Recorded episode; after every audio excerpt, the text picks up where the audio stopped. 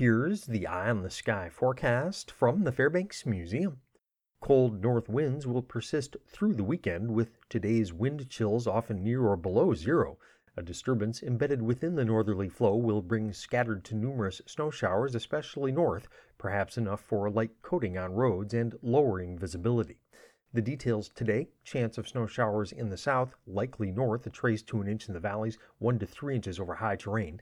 Valley highs mainly in the low to mid teens, single digits far north and in the hills, north to northwest winds gusting to 15. Tonight, scattered snow showers north and in the southern greens, another trace to an inch, lows in the single digits above, cold hollows from 0 to 5 below.